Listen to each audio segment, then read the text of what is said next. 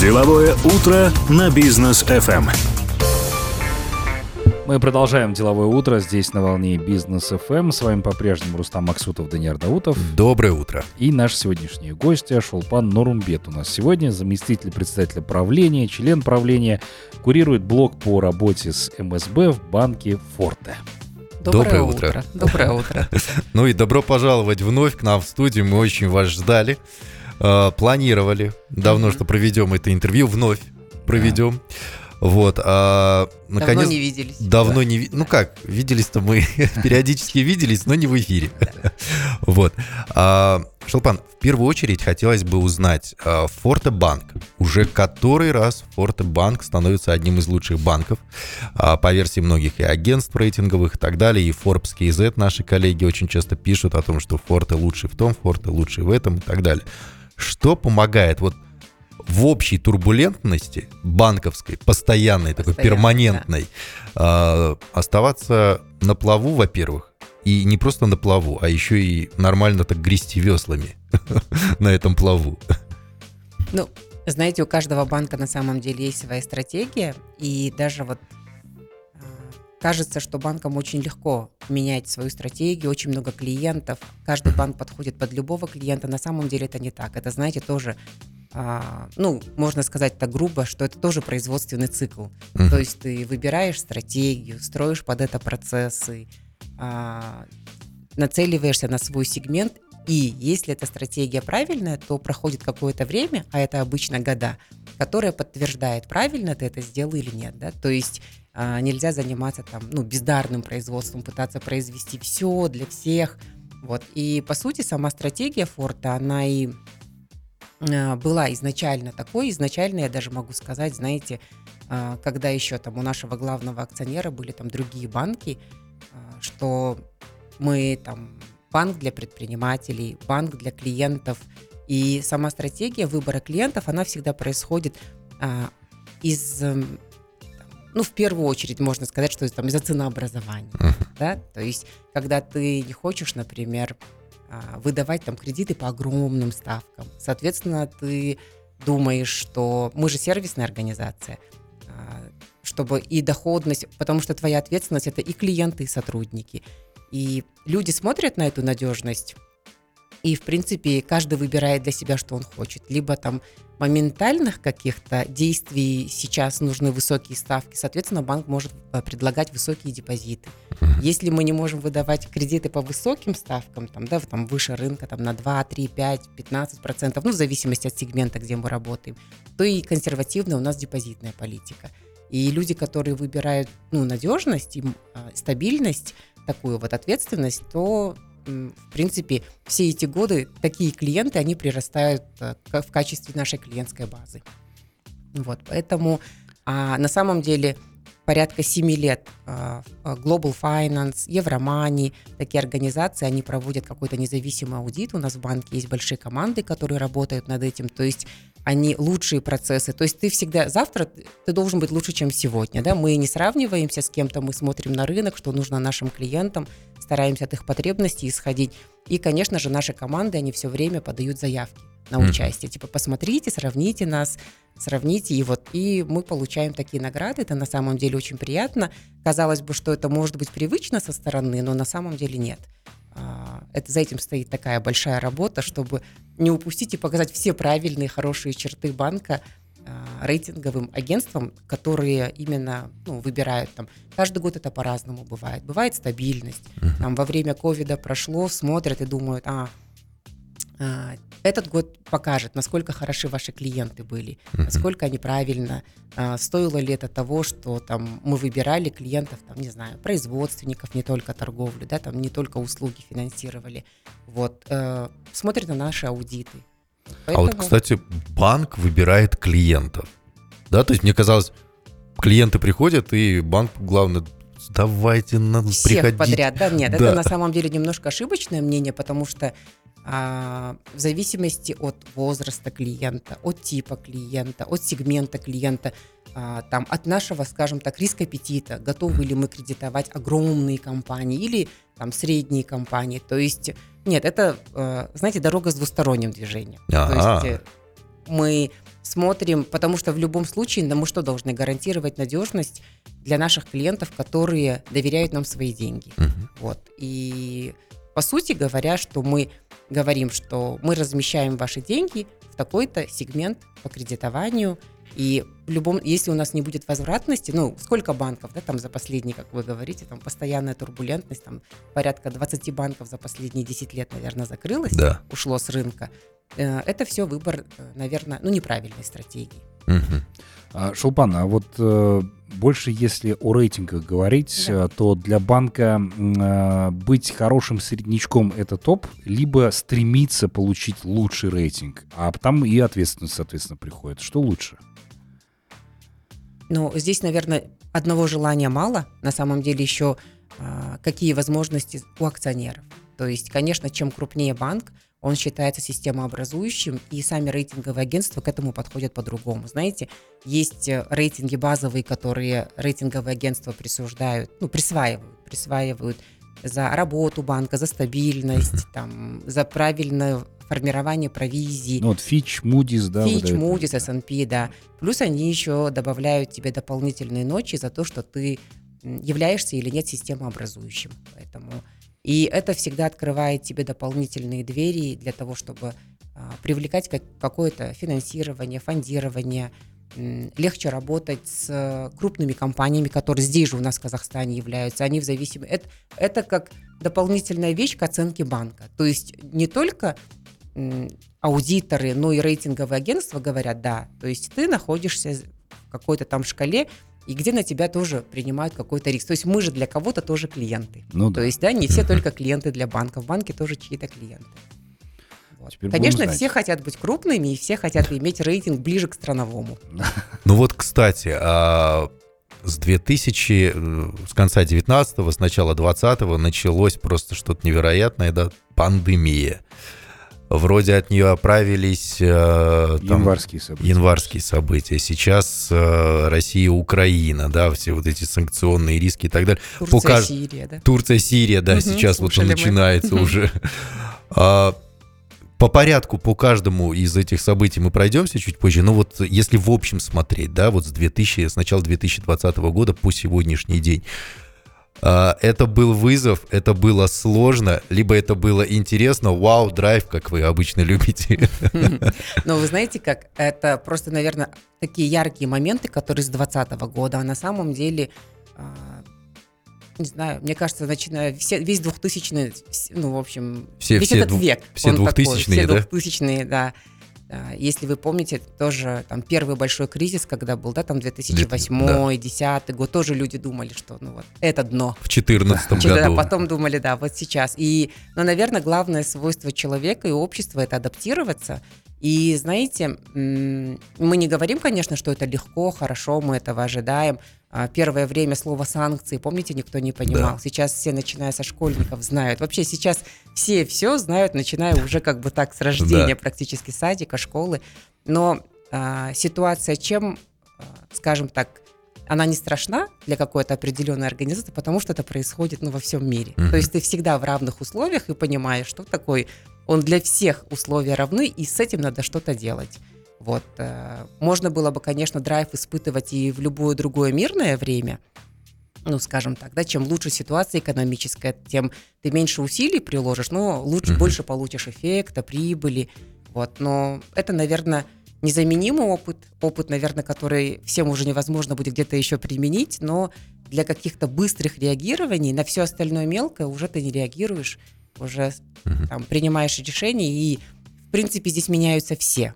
То есть не только банки, но и клиенты. Я же опять говорю, да, что это, то есть каждого из нас касается, поэтому. Поэтому я не скажу, что это драйв, но мы каждый раз ждем. То есть, когда уже что-то происходит, я не знаю, как алматинцы в Алмате, наверное, привыкают к землетрясению, да, типа не сильно сегодня трясло. Вот так у нас так проснулись, и быстренько что там? Ну, как бы так, нематериально. Да. Думаешь, вот это... Ну вот, кстати, наши предприниматели, многие там из малого, среднего бизнеса, слушатели, они всегда ориентируются на тех, кто покрупнее, потому что те, кто покрупнее, особенно банки, например, да, это тоже большой бизнес такой, которым нужно управлять там, и так далее. Мышление в банках совсем другое, у руководства банков. То есть вы смотрите по-другому на вещи расскажите. Как-то. Вот вы сейчас нам расскажите, да? Потому что мы знаем, есть, когда из малого и среднего бизнеса предприниматели начинают решать какой-то вопрос, какую-то проблему, наверное, масштаба не хватает мышления, они начинают усложнять. У тех, у кого большое мышление, масштабное, у них есть одно правило. Простота равно успех. Простые действия приводят к успеху. Да? Вот в пандемию, например, да, с пандемией начнем. В пандемию. Какие действия привели к тому, что вы не просто, знаете, остались на плаву, но еще и развиваетесь? Потому что все начали там сокращать бюджеты, увольнять сотрудников, ну вот из предпринимателей, да? Как Форте вы переживали этот момент? Вы знаете, я думаю, что у маленьких предприятий на самом деле мобильности больше. И когда мы говорим, что банки, организации большие думают по-другому, а там сегмент малый и средний бизнес думают по-другому, потому что в целом все так настроены. Им легче. То есть у тебя, когда есть компания из 5 человек, ты даже паникуешь быстрее, но ты и отходишь быстрее, да? То есть раз, закрылся, и ты, наверное, своим, там, не знаю, сотрудникам, наемным работникам говоришь, типа, все, мы закрылись, расходимся, там, все уволены, и я тоже как будто бы не знаю, что делать. Спишемся в WhatsApp. Да. Вот. Проходит месяц-два, и ты понимаешь, что жизнь же дальше продолжается, вот. И им мобилизоваться обратно тоже гораздо легче. Мы это видели абсолютно по всем нашим клиентам. Я еще тогда работала в другой организации, тоже в нашей группе, которая относится с Форте, но во всех банках практически было так. То есть клиенты сначала сказали, все плохо, не ждите, а через месяц, нет, оказывается, могу, давайте что-то будем делать. А теперь представьте, если такая огромная организация, там, как банк, да, с триллионными активами, с ответственностью перед работниками, там, у крупных, там, не знаю, первые десятки банков от 4 до 15 тысяч сотрудников. Да. Ты физически не сможешь такое решение принять, да? Типа запаниковать, закрыть, потом быстро развернуться, открыть, и все люди реагируют по-разному. То есть автоматически даже с наступлением пандемии шли еще какие-то контракты, шли еще расчеты, большие, там, кредиты погашались, ну и, соответственно, у нас не было возможности. Это такая большая махина, которую разом не развернуть. И поэтому этот какой-то запас стабильности, он у больших организаций есть. Знаете, там можно закрыть там, банк, а он еще будет автоматически приносить, там, мне кажется, деньги какой-то период. Да? То есть люди будут в цифре общаться, погашаться. Ну вот, и за счет таких вот процессов, которые выстроены безостановочно, они выстроены идеально, где не требуют человеческого труда, где машина — это не паника, и, в принципе, есть люди, которые думают, завтра все будет лучше. И то есть сразу большинство населения и, в принципе, клиентов не паникуют. А что позволило нам двигаться вперед? И опять же, да, это был вызов времени. Все очень сильно начали проходить цифровизацию по МСБ. Да, по малому, среднему бизнесу, по юрлицам. Если помните, там в 2013-2012 году все смотрели как на тренд, что хорошо должно удобно быть физическому лицу, да? Да. И все начали разрабатывать мобильные приложения, юары различные. Да, но это все делалось для физических лиц. А потом, эти же физические лица, да, там вы те же работодатели. Да. И в какой-то момент думаешь, а почему я как бухгалтер должен идти в банк, чтобы провести платеж? Да. Хочу так же. Вот. Я думаю, что если бы не время пандемии, еще же есть сторона законодательная, то есть государство, то есть нам нужно с кем-то интегрироваться, получать доступы, государственные базы там, юридических, физических лиц, налоговые. И опять же, когда это случилась пандемия, мир застыл, а нам нужно было всем, чтобы жизнь продолжалась, потому что там правительство, государство все принимало меры для того, чтобы сохранить жизни людей, да, чтобы они там, с наименьшими потерями из этого выйти. А для чего? Жить же дальше надо. И все думают, мы такие. Нам нужно автоматизировать. Мы собираемся. И это понимали, скажем так, условно, например, налоговые органы, юстиция, Министерство цифровизации. Там 15 лет назад, наверное, такого не было, да? Там ЕГОВ. И все такие, все сели за стол, потому что иначе вдруг всю жизнь бизнес будет виртуальный, да? Сегодня мы в масках, а завтра скафандры будем носить, но под это же нужно адаптироваться. Тьфу-тьфу-тьфу. Да, и это, получается, очень большой толчок дало к тому, что да, давайте, бизнес тоже должен быть в цифре. И вот буквально, посмотрите, 2 года Ну, это очень большая разница с тем, что было там, до 2020 года, и что мы имеем сейчас. Как вот Рустам говорит, даже средние банки выкидывают эти мобильные приложения, интернет-банкинги для юридических лиц. Но я вот, кстати, по вот этой вот всей цифровизации банков хочу поговорить уже в следующем блоке, сразу после рекламы. Хорошо. Оставайтесь с нами, друзья. Деловое утро на Business FM. Продолжаем мы наш эфир. Напомним, в гостях у нас сегодня Шолпан Нурумбет, заместитель председателя правления, член правления, курирует блок по работе с МСБ «ForteBank». Еще раз здравствуйте. Еще раз доброе утро. Да. После каждого перерыва будем приветствовать наших слушателей. Да, вдруг кто-то сейчас подключился. Шолпан, вот как раз до ухода на рекламу мы обсуждали тему цифровизации, вот этой вот мобильности банков сейчас. Форте действительно сейчас прям развивается. Я даже скачивал приложение Форте. Красивое. Форте два приложения, да, для физических лиц и Форте бизнес. Ну, у меня для физических лиц. У меня для физических лиц, да. Вот, но я так понимаю, что нам нужно будет для бизнес FM скачать еще и Форте бизнес. Или, возможно, у тебя есть бизнес FM, да, он обслуживается Форте, я хочу отметить. Кстати, да. Вот. Какие продукты сейчас есть для бизнеса цифровые? В чем удобство бизнеса вот именно в работе с Форте сейчас имеется? На самом деле удобство должно быть в простоте, да? Мы тоже до ухода на рекламу об этом говорили. Простота равно успех. Да, простота равно успех. И знаете, здесь, когда мы начали оцифровывать тоже, вот вы говорите, у вас приложение для физических лиц, у нас уже больше 7 месяцев, как работает мобильное приложение для юридических лиц. Это причем не только для индивидуальных предпринимателей, но также и для компаний с товариществом ограниченной ответственностью. Mm-hmm.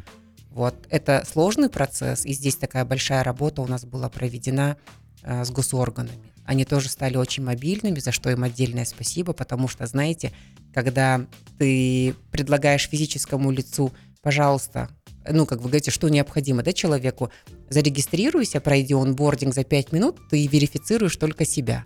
А когда ты это строишь для ТО, представляете, как это сложно? Есть директор, бухгалтер, нужно... данные все по учредителям, и это все должно быть, знаете, как под капотом интеграция с госсервисами. И когда ты говоришь, пожалуйста, скачивайте приложение для бизнеса за 5 минут, это не то же самое, что скачать приложение за 5 минут для физического лица. Ну, то есть это такие очень сложные процессы, и мы, как страна, как банк, к этому готовы.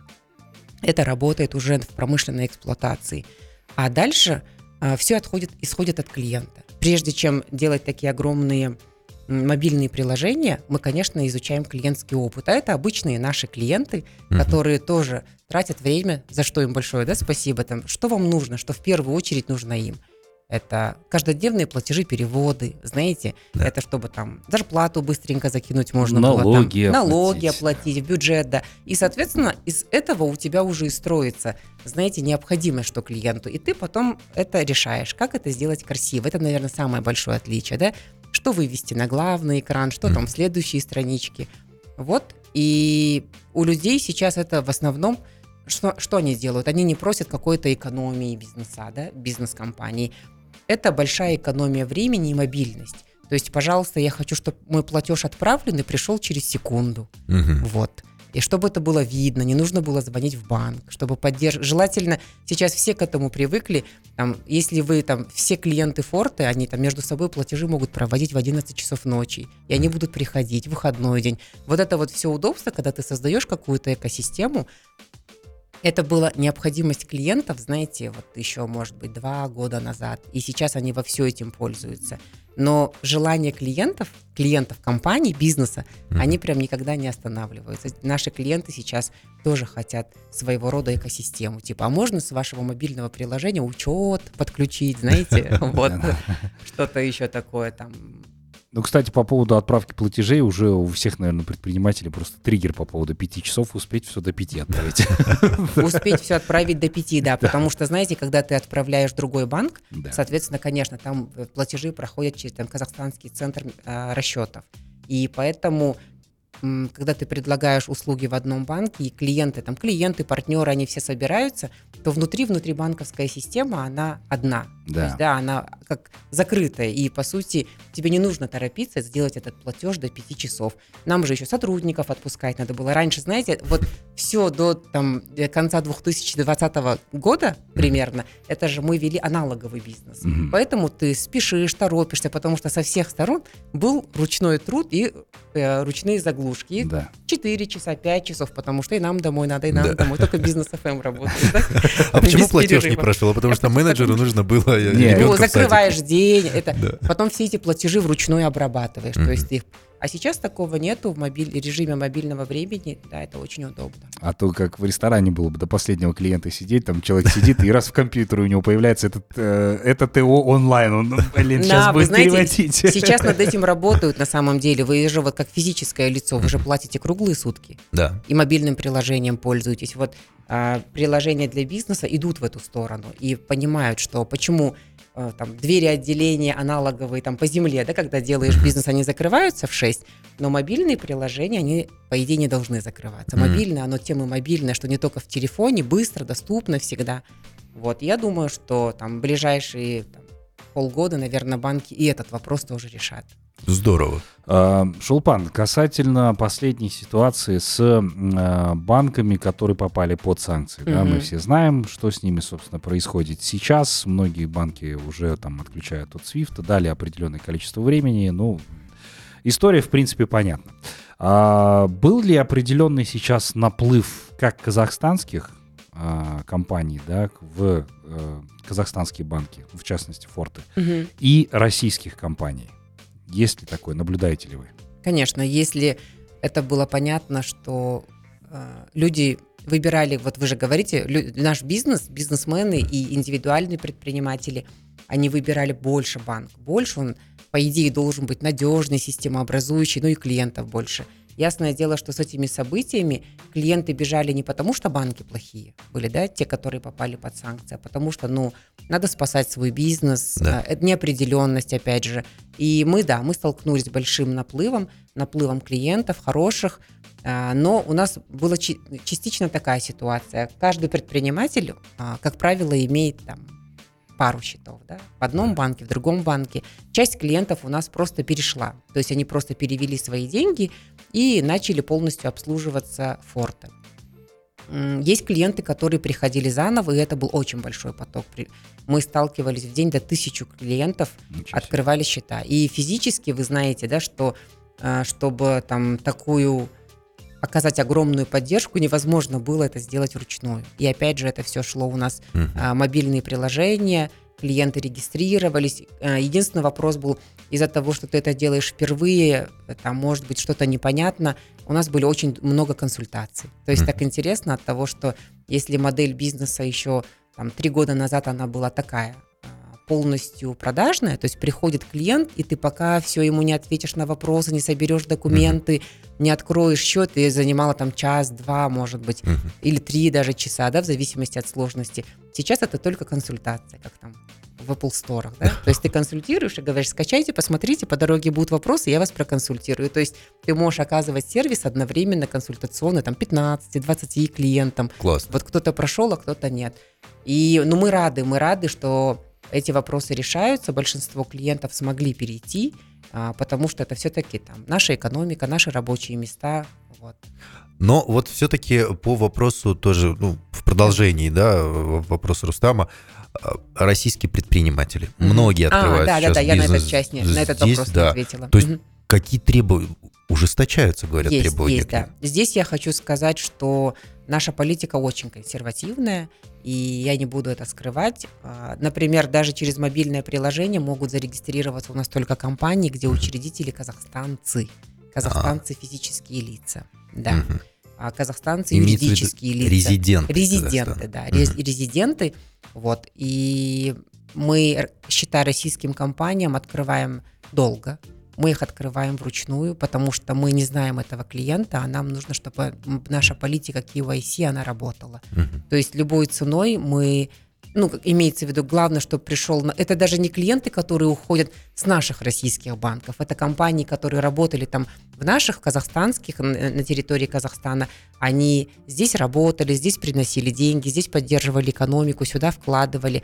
А мы сталкивались с тем... Ну, это было не супер огромное количество, но достаточно, да, тоже поток был. Просто у меня в цифрах, к сожалению, этих данных нету. Mm-hmm. Вновь созданные компании, знаете. Вчера создалась, и там учредители российские компании. То есть мы не знаем таких клиентов, поэтому мы либо очень высокий риск им присваивали, ну, либо отказывали, да. Ну, а наплыв наблюдается вот именно из России, Украины, Белоруссии? Наплыв, он наблюдается больше как физических лиц, не как компаний. Конечно, в компании наблюдается, ну, в разы меньше. Ну, скажем так, может быть, даже в 60 раз меньше, чем физических лиц. А в основном, конечно, граждане России, Белоруссии, они пытались как физические лица посмотреть, как им дальше работать, как им дальше работать, жить, как ездить за пределы России. Попробовать сначала физически оформиться в банке, потом, если что, уже своей компанией. Что касается вот санкций, США неоднократно, кстати, говорили о том, что если вдруг они узнают, что есть банки, которые принимают санкционных лиц к себе, да, то они могут, собственно... Вторичные санкции. Да, вторичные санкции наложить. Вот такой риск. И как вы его, ну, не то чтобы обходите, да, а как вот себя обезопасиваете? Вы знаете, это на самом деле, чтобы там через несколько лет опять встретиться, и Данияр сказал, как вы получаете, награды, вы стабильны, все растете, потому что мы должны думать не в моменте, как нарастить нашу там клиентскую базу или получить какую-то выгоду. Если эти санкции будут, мы создадим такую кучу неудобств для всех наших клиентов. Ну да. Вот, понимаете, да, поставим мы в какое-то безвыходное положение. Здесь еще помимо политики менеджмента, это, ну, ESG, политика нашего совета директоров и главного акционера, что социальная ответственность, она должна быть еще в первую очередь. Поэтому здесь у нас нет сложного выбора, и поэтому мы заботимся о тех, кто с нами очень давно, и мы развиваем здесь бизнес, здесь в Казахстане. Это хорошо. Ну, кстати, по поводу бизнеса в Казахстане. Да. Кому как, да, действительно. Как на данный момент вы оцениваете уровень бизнес-активности у нас в Казахстане? Мы, конечно же, за этим следим. Я думаю, что, в принципе, вы тоже, к вам разные гости приходят. Что мы наблюдаем? Даже когда мы начинали отцифровывать сам процесс, нужно понимать, для какого количества, да, это могло бы быть, если это максимально, 100% все клиенты пришли бы обслуживаться Форте. С 19-го, вот последние 3 года, у нас ситуация примерно такая, что индивидуальных предпринимателей в Казахстане около 1 миллиона. И эта цифра, она не растет. Какие-то компании, ИПшки, они открываются, закрываются, но плюс-минус все время 1 миллион. Компании юридических лиц, это включая крупные и, корпоративные сегменты, их 500 тысяч. Тоже последние 3 года. То есть получается, что, пока мы не можем понять, это максимума достигло, но в условиях того, что, как вы же говорите, да, там все самые страшные вещи, которые немыслимые могли произойти, они произошли за последние 3 года, как таковой стагнации, закрытия бизнесов нету, мы же ожидали. Вот. 1,5 миллиона наша активность, и она сохраняется больше 3 лет. Количество компаний. Это, по сути, вот наша емкость рынка, с которой мы работаем. А вот что касается развития отраслей в зависимости от внешних каких-то ситуаций. Да? Пандемия, январь, сейчас Россия с Украиной, Турция, Сирия и так далее. А какие-то бизнесы, мы смотрели в пандемию, например, рестораны, кинотеатры, они ушли в убыток, они закрывались. Другие... Но работали на доставку. Да. То есть здесь уже эти компании delivery, они больше развивались.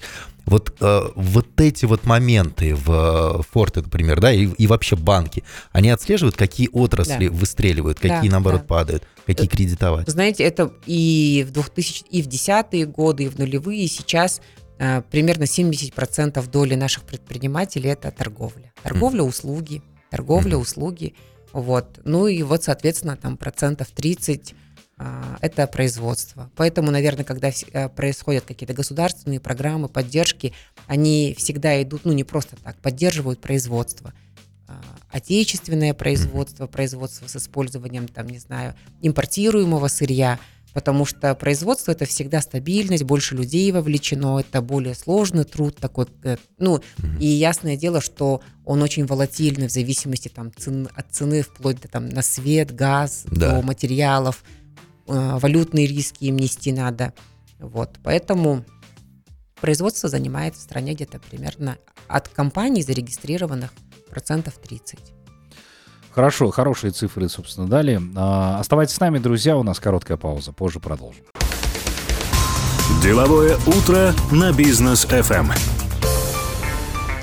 Продолжаем наше интервью. Шолпан Нурумбет здесь по-прежнему с нами. Она является заместителем председателя правления, член правления, курирует блог по работе с МСБ в ForteBank. Вот, кстати, мы до ухода на рекламу обсуждали производство. Угу.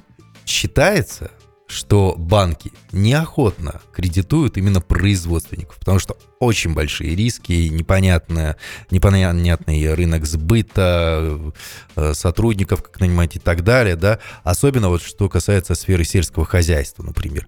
Так ли это? Или это уже сложившийся стереотип? Как Форте относится? Сельское хозяйство, производство. Да, на самом деле это очень высокорискованные сектора. И здесь, наверное, правильно будет сказать не то, что мы не хотим кредитовать производство, а скорее всего... Более жесткие требования. Нет. Компании, человека, потому что за любой компанией стоит же человек, учредитель, лицо, которое занимается этим производством. Вы удивитесь, но мы очень за производство. Мы вот буквально неделю назад у нас было там расширенное большое заседание всей нашего менеджмента. Мы были в Шымкенте, смотрели производство, у нас есть клиенты. Знаете, видно, когда клиент выстраивает очень обдуманно, потому что это в первую очередь же будут и его потери, и наши совместные потери, да, там испортить отношения, репутации. Клиент занимается дистрибьюцией всего. То есть вот он продает порядка 100 видов разных вещей. Там, не знаю, мыло, чупа-чупсы, посуда, знаете, жвачка, одежда, обувь, имеется в виду, игрушки. Да. Из всего этого у него есть строгое правило, выстроенное там корпоративное, такая, скажем так, принципы и культуры. Он 2 года продает, и то, что идеально продается, пользуется спросом, то есть это нужно потребителю. Он говорит: но я хочу это поставить на производство. И таких у него на сегодняшний день 10 линий, но при этом это не бездарное производство. И он уверен, он говорит: я проверил, я уверен, вот цифры. И нам тогда легче, понимаете, да, потому что мы же тоже финансируем и несем за это ответственность. Завтра нам нужна возвратность этих кредитов, нам нужно депозиты клиентам возвращать по первому же их требованию. Это связано исключительно с этим. Плюс еще у банков есть, конечно, чем больше банк, больше капитал, ты можешь брать больше риска. А мы в целом, сельское хозяйство – это всегда очень крупные компании, корпоративный сектор. И мы работаем в среднем корпоративном секторе, потому что тоже оцениваем свои… А можно будет… какие-то рекомендации для предпринимателей, производственников, возможно, да, мы сейчас поддерживаем же производство. А что нужно сделать, как подготовиться к тому, чтобы банк действительно прийти, и банк без проблем там выдал займ какой-нибудь, да? Какие исследования нужны, возможно? Нам в идеале хочется всем, чтобы была понятная для банков структура производства и отчетности. Да? То есть, когда максимально прозрачно. Конечно. Когда максимально прозрачно, нам легче принять решение. Одобрительное. Одобрительное, конечно, да, одобрительное решение. Плюс терпеливость со стороны заемщиков, когда ты хочешь, имея какое-то производство, там, увеличить его и получить финансирование сразу там x20, и ты понимаешь, что это может не получиться. Да? То есть это же не... купи-продай, это не заключить контракт на покупку, там, на вход и на выход. Такие сделки, там, они, во-первых, короче, прозрачнее, понятно, что у той стороны есть ли возможности покупки, а здесь всегда так. И производство, которое, там, знаете, требует очень больших вложений в товарооборот. То есть ты рискуешь по всем сторонам, потому что у тебя должно быть сырье на складе, у тебя должна быть затоваренность, у тебя должно... эти все моменты. И желательно, чтобы производственник, конечно, имел опыт, да? Хотя бы там опыт в торговле, знал, что это будет продаваться. Если это экспорт, то какие-то экспортные контракты. малый МСБ, это, знаете же, не розничный сегмент, да, он все равно всегда был и останется таким индивидуальным. Да.